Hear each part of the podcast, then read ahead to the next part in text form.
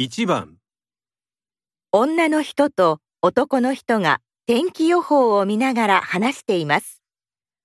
女の人はこの後まず何をしますか？今回の台風かなり強いんだね。50年に一度の超大型台風だって。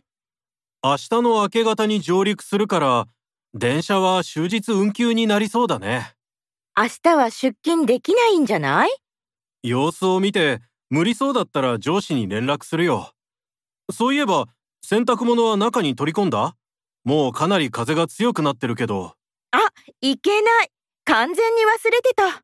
しょうがないな。手伝うよ。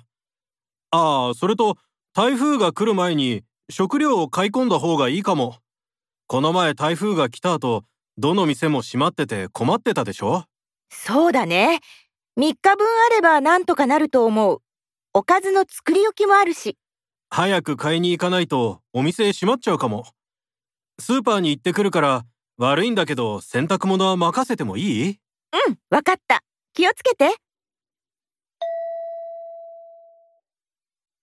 女の人はこの後まず何をしますか？